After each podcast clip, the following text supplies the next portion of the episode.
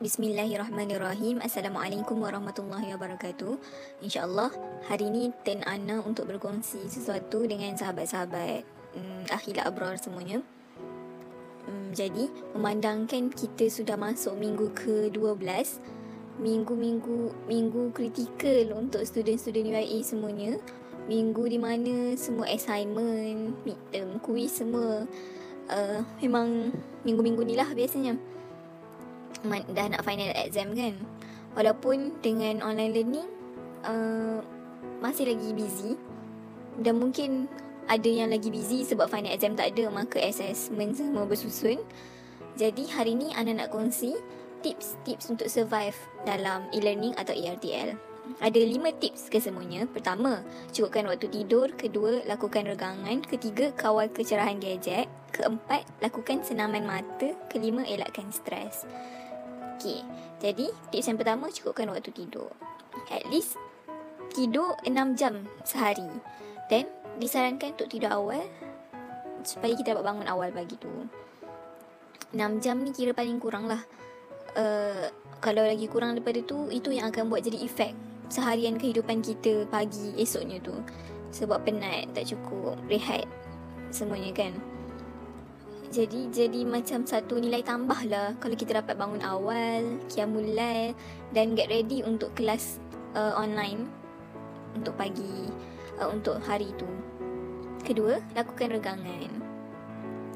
Senaman ringan atau regangan adalah untuk mengelakkan lenguh pada badan. Bila kita duduk satu posisi pada masa yang lama, hmm, mustahil lah kalau tak lenguh badan. Jadi amat digalakkan untuk kita buat sikit stretching ataupun bangun jalan dulu satu rumah ke baru sambung balik uh, buat kerja depan laptop. Sebab tak elok duduk lama satu posisi je. Boleh buatkan tulang belakang. Jadi um, bukan pada uh, tempat dia yang betul.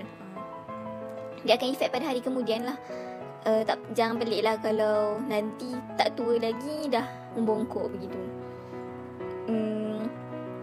Ketiga, kawal kecerahan gadget. Pastikan kecerahan skrin gadget mengikut uh, cahaya pada bilik tu. Kalau cerah, bilik tu tak apa lah. Uh, kalau cerah,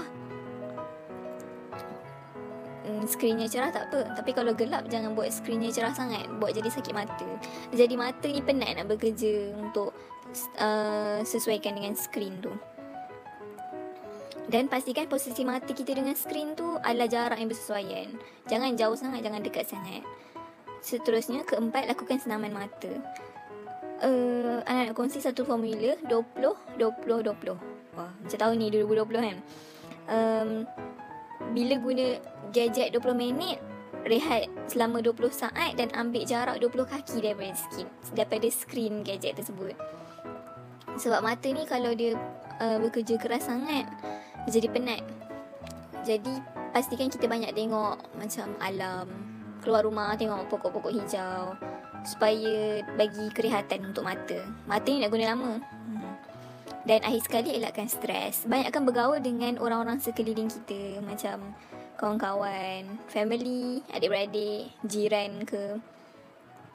Um, jauhi dari kehidupan alam maya. Memang kita sekarang ni semua online learning. Tapi um, kita masih lagi ada uh, family adik-beradik ibu ayah di rumah untuk kita um, apa saling berhubung lah kira kan. Supaya tak adalah semua tak adalah kehidupan kita ni jadi online sahaja semata-mata. Jadi um, walaupun kita ni sedang um, belajar atas talian. Um, tidak bermakna adab kita boleh uh, dibiar begitu saja perlulah maksudnya perlulah kita untuk um, sedia awal masuk dalam Google Meet tu awal pakai pakaian yang kemas supaya bagi semangat dan motivasi untuk kita terus belajar um, seharian tu. Dan satu lagi pesanan bila uh, advantage-nya satu um, kelebihan bila kita dapat uh, belajar di rumah kita dapat berbakti pada mak ayah tak salah untuk kita uh, ambil masa untuk tolong mak masak sekejap ataupun tolong ayah buat apa-apa kerja.